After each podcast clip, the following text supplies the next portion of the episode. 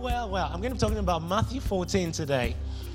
And Matthew 14, um, I have is a passage I've come across over the years a few times.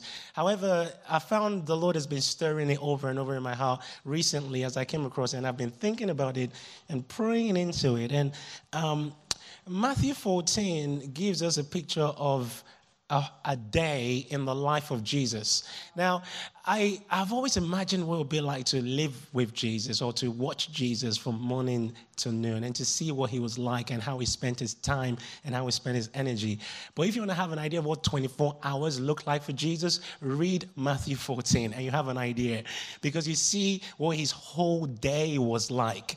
And uh, it's pretty intense because, um, you know, some people think ministry is for the faint hearted and people who have nothing else to do. In fact, my wife makes a joke, a joke about that. That some, what, what's that joke again?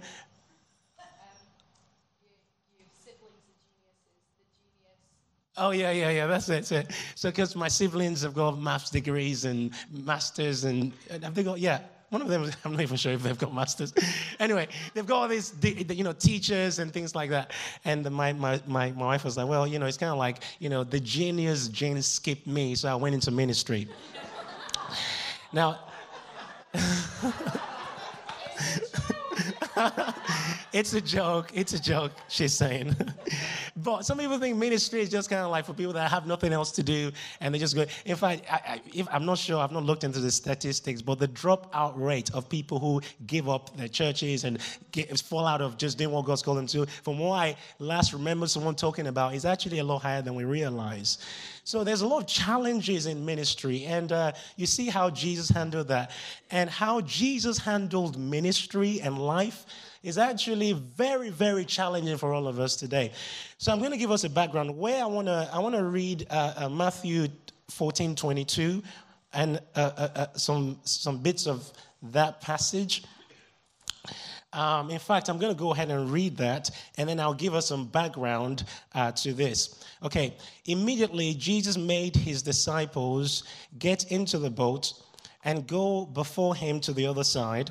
And while he sent the multitude away, sorry, and Jesus made his, uh, his disciples get into the boat before him to go to the other side while he sends the multitude away. And when he had sent the multitude away, he went up to the mountain by himself to pray. Now, when evening came, he was alone there. Uh, but the boat was now in the middle of the sea, tossed by the waves, for the wind was contrary. Now, in the fourth watch of the night, Jesus went to them walking on the sea. And when the disciples saw him walking on the sea, they were troubled and said, It's a ghost. So they cried out for fear. Immediately, Jesus spoke to them and said, Be of good cheer, it is I, do not be afraid. And then Peter answered and said, Lord, if it is you, command me to come to you on the water. So he said, Come. And, Jesus, and, and Peter came out of the boat. He walked on water to Jesus. But when Peter saw the wind was boisterous, he was afraid. And beginning to sink, he cried out, saying, Lord, save me. Immediately, Jesus stretched out his hand and caught him and said to him, O you of little faith, why did you doubt? And when they had gone into the boat, the wind ceased. Amen. The Lord bless the reading of his word. Now, um, if you read from verse uh, 1 in chapter 14, uh, you, you read about the story of John the Baptist and how John the Baptist died. Uh, and uh, I'm not going to go into the details, but Herod basically got seduced in this performance dance uh, by this girl uh, who is the daughter of the lady he's married to, and uh, he told her, I'm going to give you anything you want, half of my kingdom, I'll give it to you. And uh, so she went back to her mom and asked, you know, what should I ask for from the king? And she said, ask for John the Baptist's head. So she asked for John the Baptist's head, and John the, John the Baptist is beheaded, which is really sad. Um, now, in verse 13, he says, When Jesus heard it, he departed from there by boat to a deserted place by himself. Now, if you read the story on, you find that Jesus was intending to get to the other side of the sea of, the, of Galilee. And um, as, he, as he is on his way to get to the other side, uh, the multitudes see him as going to the other side, so they kind of run ahead of him.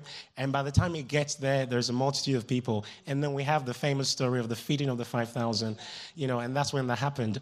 Now, I want to draw your attention first to this verse in uh, verse 13, where it says, When Jesus heard it, he departed from there by a boat to a deserted place by himself. Now, I don't know why we tend to think Jesus was emotionless and Jesus was above pain and, and feeling. Now, Jesus has just heard the news about his cousin is beheaded. Okay, are you with me? Anyone alive here today? Jesus has just heard the news that his cousin has been beheaded. If you heard such a news, what would you do? Okay, I mean, someone said start crying. well, I, I, I, I think and the text implies he was wanting to be alone by himself. I think probably to grieve the fact that he's just lost his cousin. Okay? So imagine this with me. Jesus is wanting to get alone to grieve the fact that he's just lost his cousin and he's trying to find a quiet place. Okay? He crosses over this sea. He gets over to the other side and while he's trying to get some rest to actually just make sense of what just happened, there is 5,000 people waiting. If I know 5,000, 10,000 people, because when you count in women and children, waiting for him to minister to them. And of course, Jesus isn't like, you know, some ministers today, like, I've just had a bad day. Can you just leave me alone? there are many people with big ministries today that would react like that. okay, so Jesus is, his Bible says, is moved with compassion okay?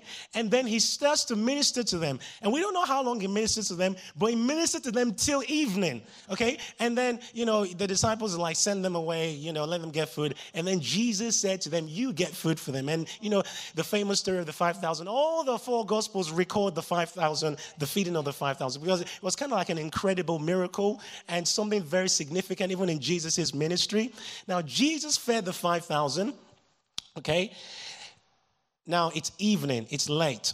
Now, if you read some of the other uh, um, accounts of this story, um, John says, after he fed the 5,000, the multitudes wanted to make him king.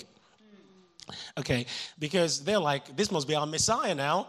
And um, I, am assuming that the disciples had a wrong perspective of who the Messiah is meant to, what the Messiah was meant to look like in the first coming. You know, they were expecting a conquering king, and like, they, so the disciples were probably wanting to be in agreement with the multitudes who are wanting to make him king. Okay, now we come to verse 22, and he says, immediately Jesus made, everyone say made. made. Okay, that means he constrained them, the New King James says. He strongly urged them. That's not Jesus just telling them to get into the boat. He was like, okay, guys, we need to get into the boat. The disciples are probably like, we're going to make the most of this opportunity. They're going to make you king, and this is it. This is what we've been believing for. But he's like, no, you need to get in the boat now. So he's telling the disciples, get into the boat to go over to the other side. Now, this is what I find really interesting about this uh, well, a few things really. Uh, Jesus has had a very busy day. Um, Jesus is uh, emotionally drained. He's just finished ministering to 10,000 people. He's physically drained. Okay? Now, do you read what he said and uh, what the Bible says he did in verse um, 23? When he had sent the multitudes away, just pause there a second. So Jesus, emotionally drained, physically drained, decided to invest in himself spiritually. Are you with me? Physically drained, emotionally drained, but he's not just going to flesh out and watch a movie. I've had a hard day. I, I, just, I just, I just need to do something, just make my flesh feel good. Okay? His next response is to send the multitudes away, which is an interest, which is really interesting for people like me in ministry, because he has just been ministering, and it seems like today what we're after many times in ministry, where Jesus is trying to send the multitudes away, we're mostly trying to gather the multitudes constantly, and we're being more obsessed with the multitudes. It seems to me like Jesus knew the time to send the multitudes away. He knew when to send the multitudes away. And one of the points I want to make, especially for those, actually, I think this connects with everyone, is do you know when to send the multitudes away? Are you discerning in your walk with God to know when to disconnect from everything you are doing for God to be with God. Because our, our effectiveness for God is not in what we do for Him as it is in being with Him. Okay, don't get me wrong, we're called to do, but our doing comes from our being okay? We can't be a people who are constantly chasing just after the activity of wanting to serve God and get all these things done for God, but we're running on empty, we're running on dry, and we're running on the applause of man. If Jesus was running on the applause of man, he would have been made Messiah and he would have missed God ordained purpose and God ordained way to reign as the Lord, as the King, okay? And which is similar to kind of what Satan was offering him. Remember when Satan came to him and said, You know, all this I can give to you if you just bow down to me? Remember that story, right? Satan was offering Jesus God in, God's intended purpose for Jesus. However, Satan was offering it to Jesus without the process. Satan was offering God's intended purpose to Jesus without the cross and was trying to offer to Jesus what God already eh, ordained for him to have, which is all authority in heaven and earth has been given to me. But he only said that after the cross, after the resurrection. Okay? So many of us, we want the shortcut, we want the quick way. We want to just get through things quickly. And God, okay, you said you're going to do this in my life. You gave me this prophetic word. I want you to do it now. And we're mostly very focused on the external things, as opposed to realizing that it seems to me in my journey with God that God is more interested in the eternal, in the internal conditions and the process than he is the end result because he can, he can make the end result just like that. Okay? However, he's interested in the process of us becoming like him and being formed into his image. He likes seeing us become like him. He's like a father that likes to see his children look like him. And the news flash for us today is many of us don't look like him. Many of us look like us, we look like the world, and we look like all the things that Christian ministry and Christian celebrity status and Christian television tells us you need to be like when you're a superstar Christian preacher who has got whatever ABCD. You know, we, we want to look like all this external stuff, but we're not concerned about the process, okay? And God wants to take us through something. Now, Jesus was able to be sensitive enough to know when to disconnect from the multitudes. Are you sensitive enough to know when to disconnect from the multitudes? From the activity you are doing for God. And I always love to point out this that um, you can be passionate about God's work and not passionate about God Himself. There's a massive difference. Uh, you know, I've done this long enough, you know, in ministry. And, you know, in fact, you may not be in ministry like me, but you may be doing something you know God's called you to do. It might be as a school teacher, it might be as an elder, it might be as a deacon, it might be as whatever. The fact that you're passionate about doing those things, might be as an evangelist, the fact that you're doing those things does not mean you're passionate about God. You can be passionate about God's work and not God Himself. The true test of if you're passionate about God Himself is how passionate are you to be alone with Him. Now, it's really interesting because it's not like God is opposed to us doing ministry. It's not like God's opposed to us serving because, you know, you know he's, he's told us to go into the world and preach the gospel. And we cannot deny that we have been created for good works. But he says, we shall be witnesses. That's what the Bible says. Now, he didn't say we shall do witnessing. Don't get me wrong.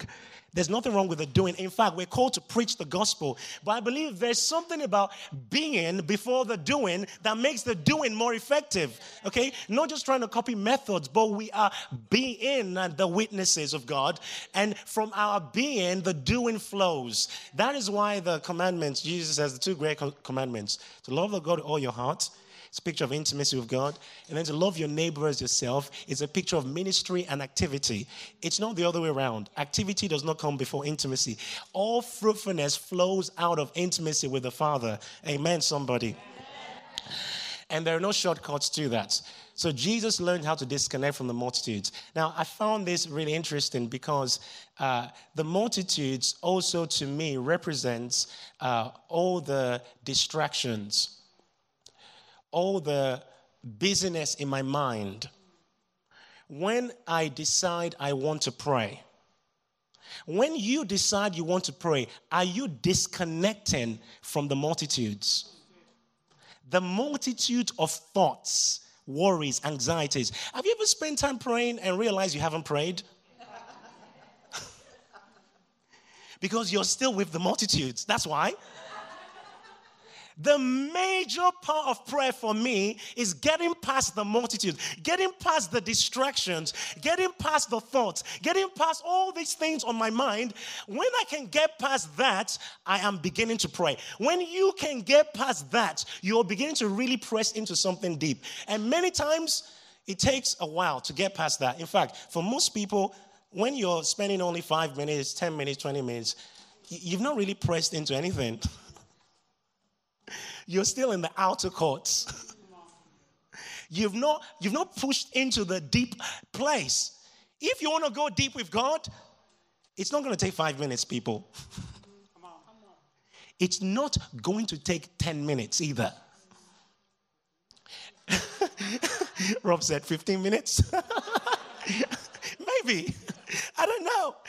The point is, we don't put a time on it, like, you know, the, the quantity. The point is, if you want quality with God, you have to invest a lot of quantity of time.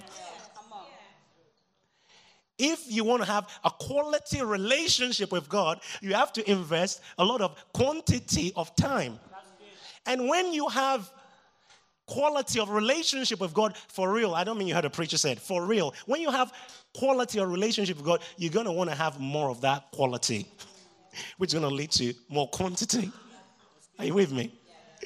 So, uh, in the West, I don't think we have come to the realization of the benefits of spending extended amounts of time with God. You know, you've heard it before. We're a microwave generation. We like things very quick and fast, you know. Uh, but Jesus was not that way, okay? Now, Jesus is, is emotionally drained. He's physically drained. And the next thing he does is he decides to climb a mountain to pray. Now, just track with me Jesus' journey here. So Jesus goes up the mountain to pray. He's praying up there, and he says about the fourth watch of the night, he comes walking on the water. So the fourth watch of the night is between 3 a.m. to 6 a.m. So he sends the disciples away in the evening, let's just say around 7 p.m., sundown. He sends the disciples away to get in the boat. So between 7 p.m. and at least 3 a.m., okay, which is like seven hours, is that correct? Five in the six, uh, six, seven, eight, at least eight hours, okay, between six to nine hours, Jesus went on the mountaintop to pray. Okay, now, this is a challenging um, lifestyle for all of us in this room, myself included. when was the last time you spent seven hours with God? When was the last time you spent that kind of amount of time seeking God? If Jesus, the Son of God in human form, felt the need to draw his strength not from sleep. The natural way of life is I'm emotionally drained, I'm physically drained. The next thing is I'm going to sleep, at least. He didn't draw his strength from sleep, he drew his strength from prayer. Do you actually see prayer as a place to draw strength from?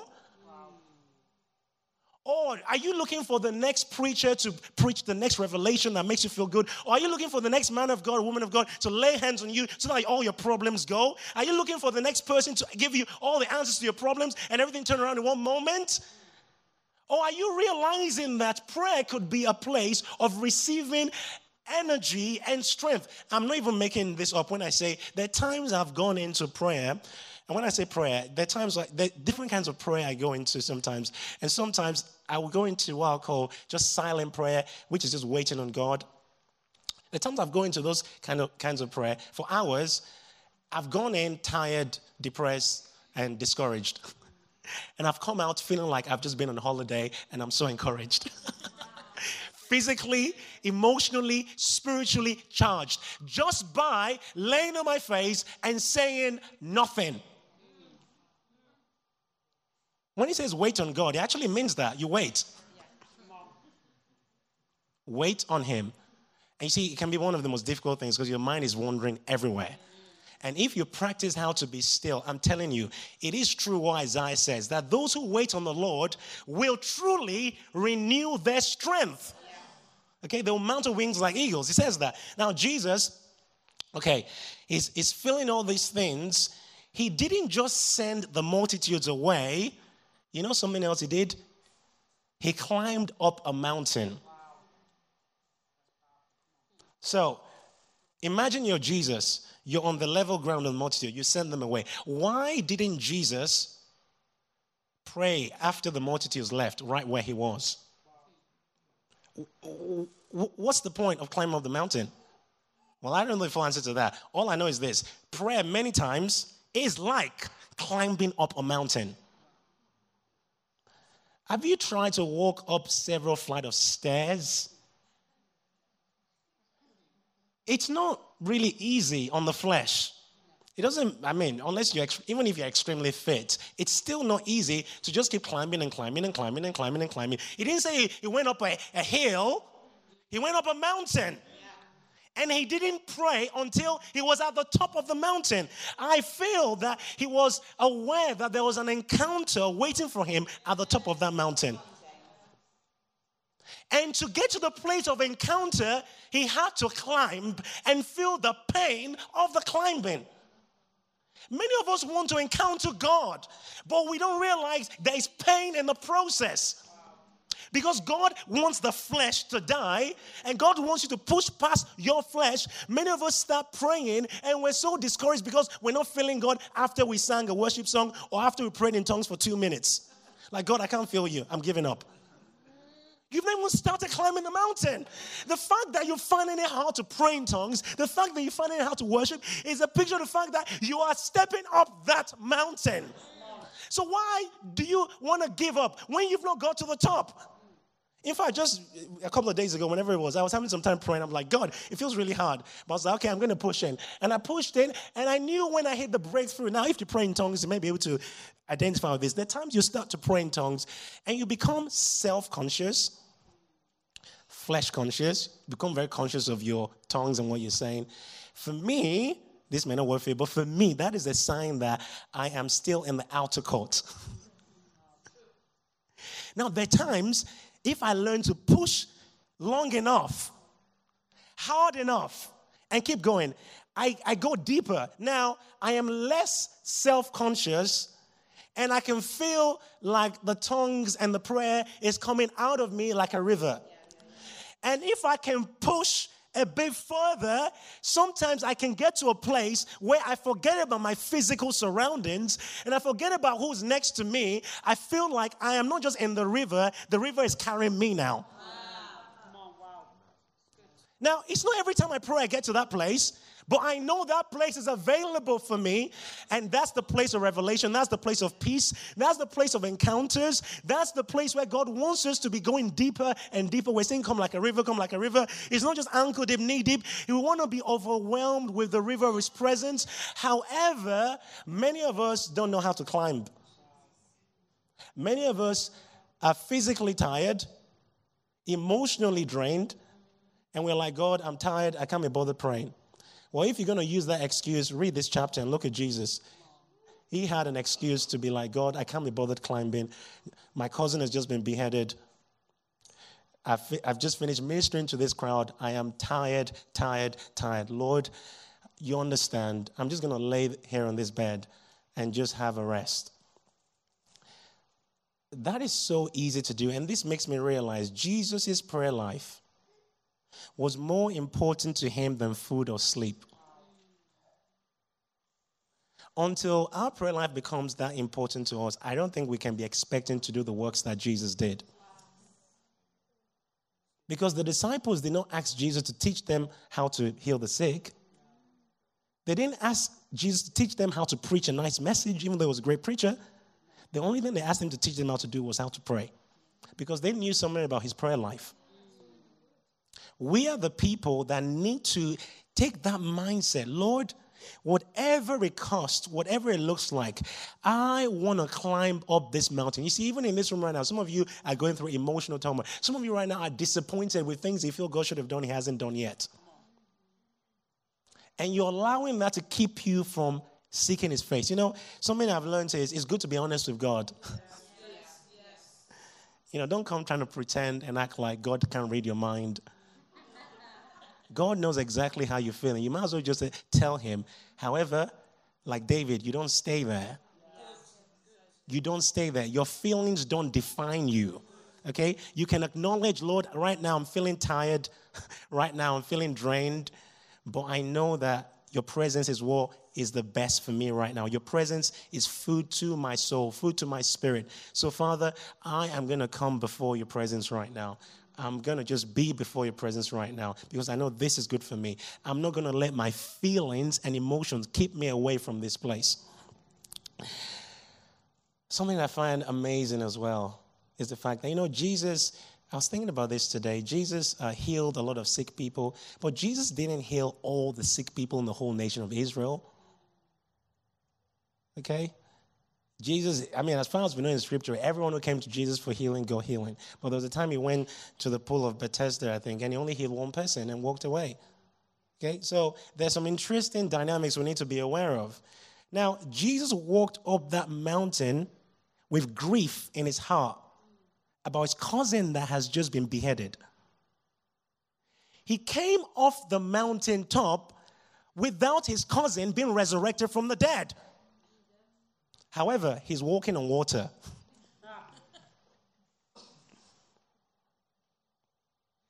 See, sometimes we go into the presence of God and we want Him to fix this issue right here, and God is like, you know what? Just get into my presence and forget about that because this is what I want to do through you. And this is, what I, this is what I want to do in your life. And sometimes our prayer, you know, sometimes someone says, okay, James, would you pray for me? As they're saying, James, will you pray for me? I'm asking the Lord, what do they really need prayer for? Because sometimes what you think you need prayer for is not actually what you need prayer for the needs you're like god i want you to meet this need right now right now god's actually that's not what i want to do in your life right now i want to do this in your life right now so you got to realize there are times where what we perceive we need is not actually what God sees that we need sometimes.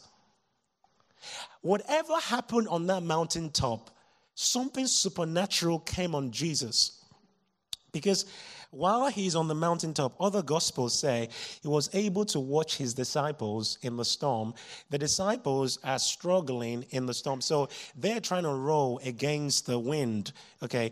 And um, Jesus appears to them at the fourth watch ish. So he told them to leave around evening ish. So they have been rowing for hours. hours trying to get through this wind and this storm, and they're struggling. And you know, what I find really interesting about this as well is the fact that the disciples find themselves in a storm, and the storm they find themselves in is the will of God for them. Is anybody here with me today? Is anybody alive in this room today? Not every storm is a demonic storm. Not every storm is because you're in disobedience. The fact that you're going through a storm does not mean you're out of God's will. The disciples are in the perfect will of God, but they are in a storm. And you know the amazing thing? It's dark, right? And other gospels say Jesus could see them in the storm. That's supernatural vision right there. So you may be feeling like God has forgotten you in the middle of your storm, but I want to say to you, He can see you right where you're at. You need to be confident wherever you are right now, He can see you. Now, He came out of a place of encounter. They're going through a storm. The storm is trying to drown them. Because He's coming from a place of encounter, He walked on what tried to drown them.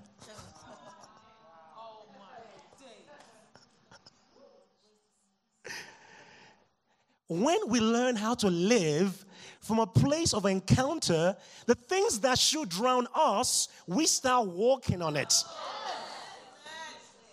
I'm telling you, one of the prophetic words the Lord has been giving me is that He's wanting to release encounters in this season. And I feel like one of the words has been pushing me into is James, would you climb up this mountain?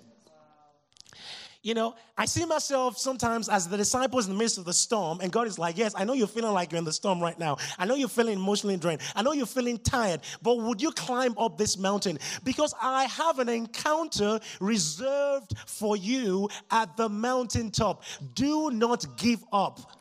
Do not give up. Do not be in a place where you're like, Okay, God, you know what? I've prayed, I've sought you, yet nothing has happened. So I'm just gonna, I'm just gonna just give up right now. No, no, no. We will not give up until we encounter Him in a way that causes us to walk on top of what's meant to drown us. I'm telling you. There is grace in this season for encounters. And the grace that God wants to release in this season is a grace that causes us to be over and not under.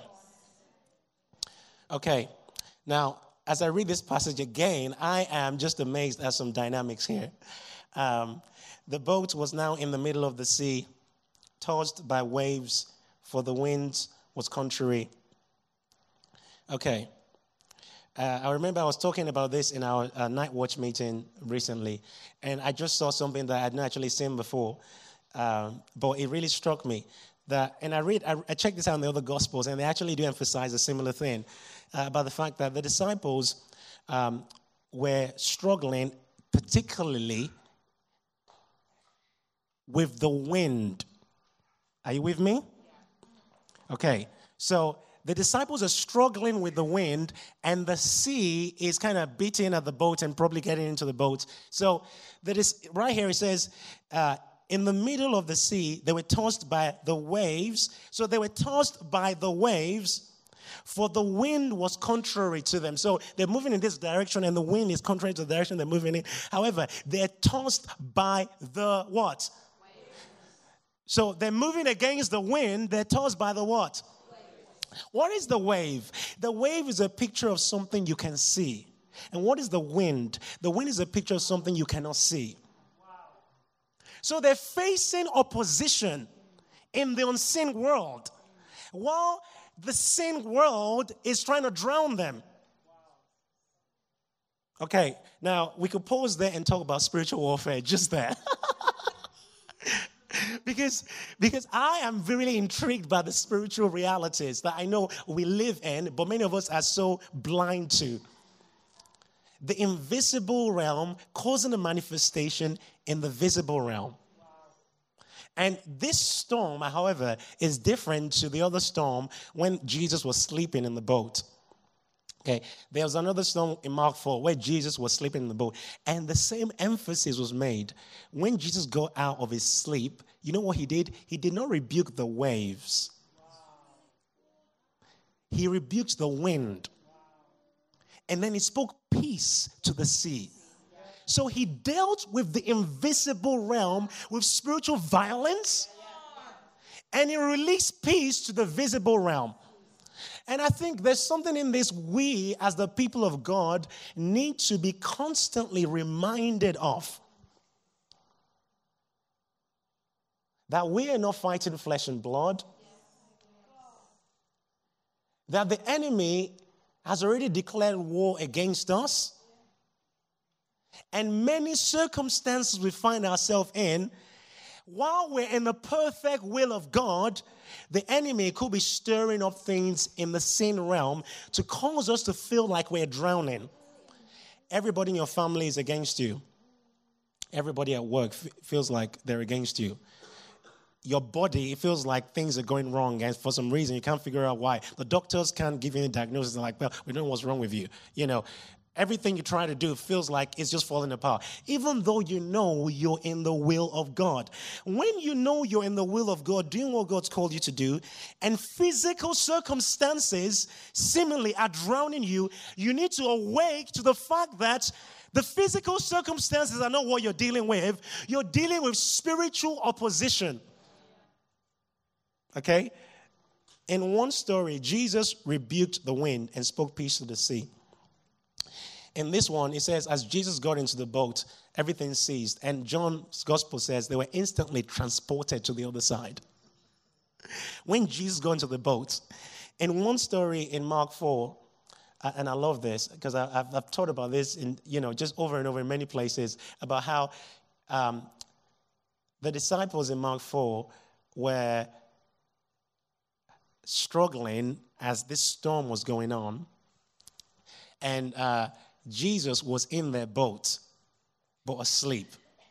Now, what I find interesting about how Jesus dealt with that storm is not so much how the, the fact that he rebuked the storm, uh, he rebuked the wind and the storm ceased, is not so much what he did as it is where he did it from. He was sleeping. So he dealt with the storm from a place of peace. The only reason why he could deal with the storm is because the storm did not get into him. The disciples could not deal with the storm because the storm had got into them. Now, you know what I find as a preacher? It's far easier to preach about a storm than to go through one.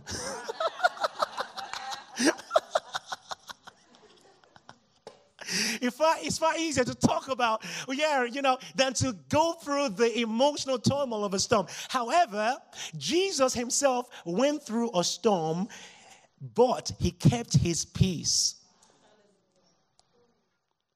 People of God, we need to fight for our peace. We need to fight for our peace. And when we're dealing with the storm, we have to deal with it from the place of peace not from a place of fear and anxiety and worry. In one place, Jesus rebukes the storm. In another place, Jesus just gets in the boat and instantly they're on the other side. He just tells me God has different ways of getting us out of storms.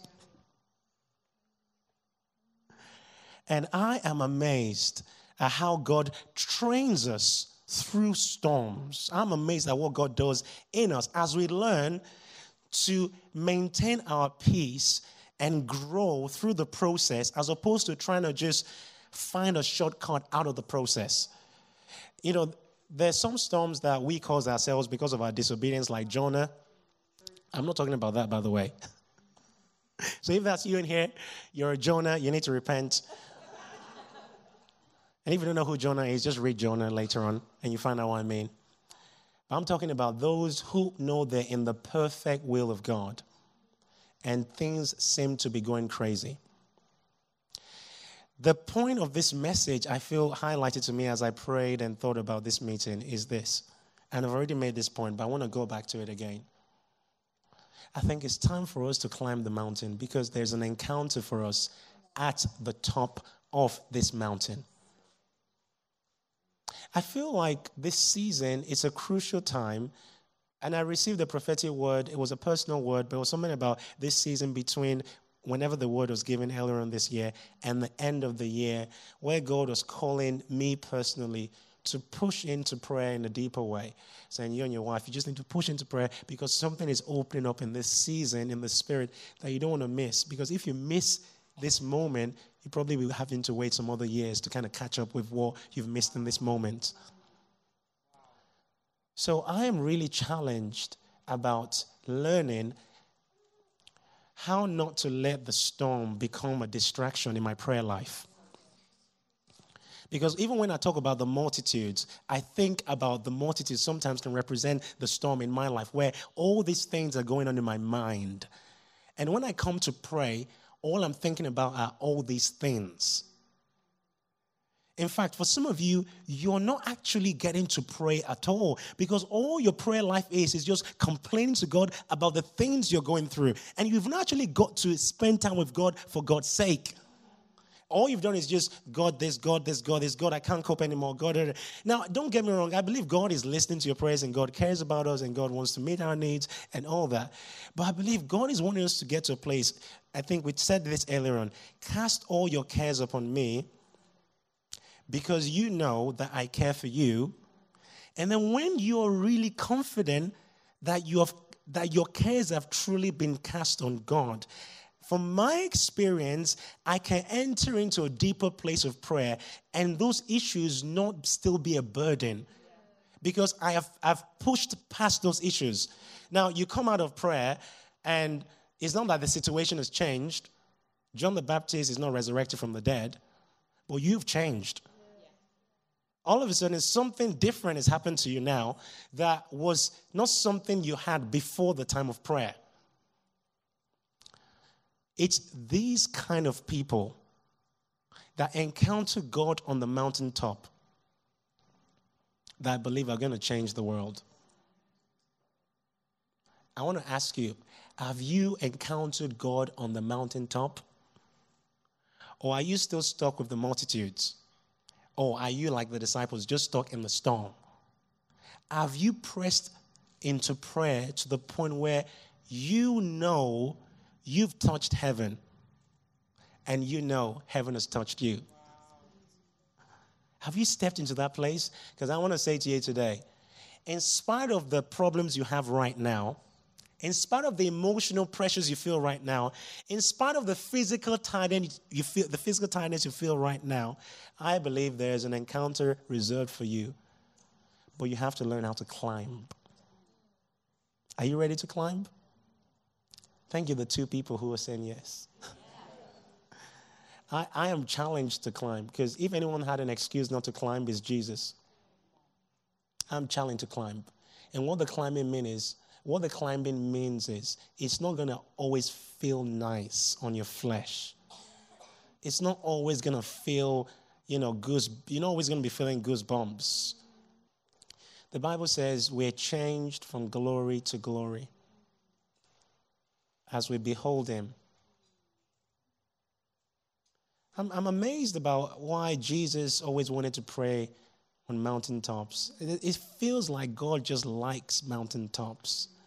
When you look at what happened in the book of Genesis and how the whole nation encountered God, there was a particular mountaintop God descended on. Moses went up that mountaintop. Something about that Jesus just loved the mountaintops. And he had incredible encounters. Elijah and Moses appeared to Jesus on the mountaintop. In fact, that passage where he says Elijah and Moses appeared to Jesus on the mountaintop, if you read it carefully, it says after six days. Something like that after six days, then I think they climbed the mountain. And then, you know, and I, have always wondered why he had to, you know, emphasize the number of days there. Who knows? Perhaps they were waiting on God all that time. Perhaps that was part of the, the preparation process for the encounter that God was about to release. So I want to say to you do not despise the difficulties you're going through right now. Do not despise the uh, the stresses and the strains you may be feeling right now. Actually, I want to encourage you to use them to your advantage to press into the presence of God. Do you understand with me?